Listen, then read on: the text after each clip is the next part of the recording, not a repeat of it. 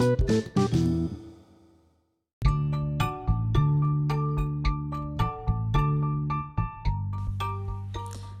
halo semuanya. Kembali lagi di podcast Kardus Info di mana kita akan membahas tentang dunia UI UX ya. Oke, kemarin kita sudah membahas tentang uh, apa itu design thinking.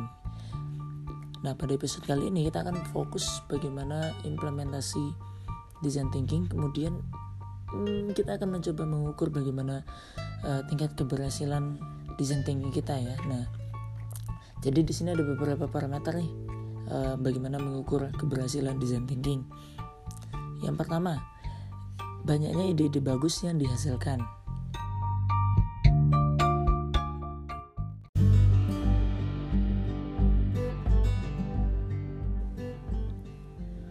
Semakin jelasnya direction perusahaan dan banyaknya proyek yang berhasil.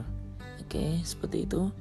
Kemudian bagaimana sih implementasi design thinking di sebuah organisasi atau startup? Nah,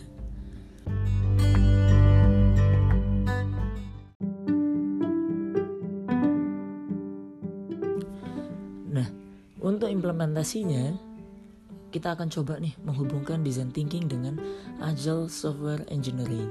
Di mana pendekatan agile ini adalah pendekatan yang bersifat interaktif dan incremental yang mana sejalan dengan design thinking.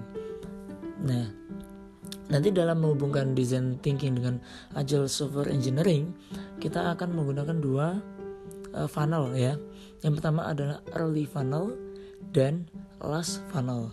Di mana early funnel adalah funnel di mana aktivitas design thinking dimulai dengan tujuan merancang serta membangun fondasi, strategi dan merencanakan pembuatan produk. Nah, seperti itu. Kemudian Eh, aktivitas-aktivitas yang ada di funnel funnel ini akan menghasilkan rilis-rilis atau fase-fase incremental dalam beberapa bagian kecil. Begitu teman-teman.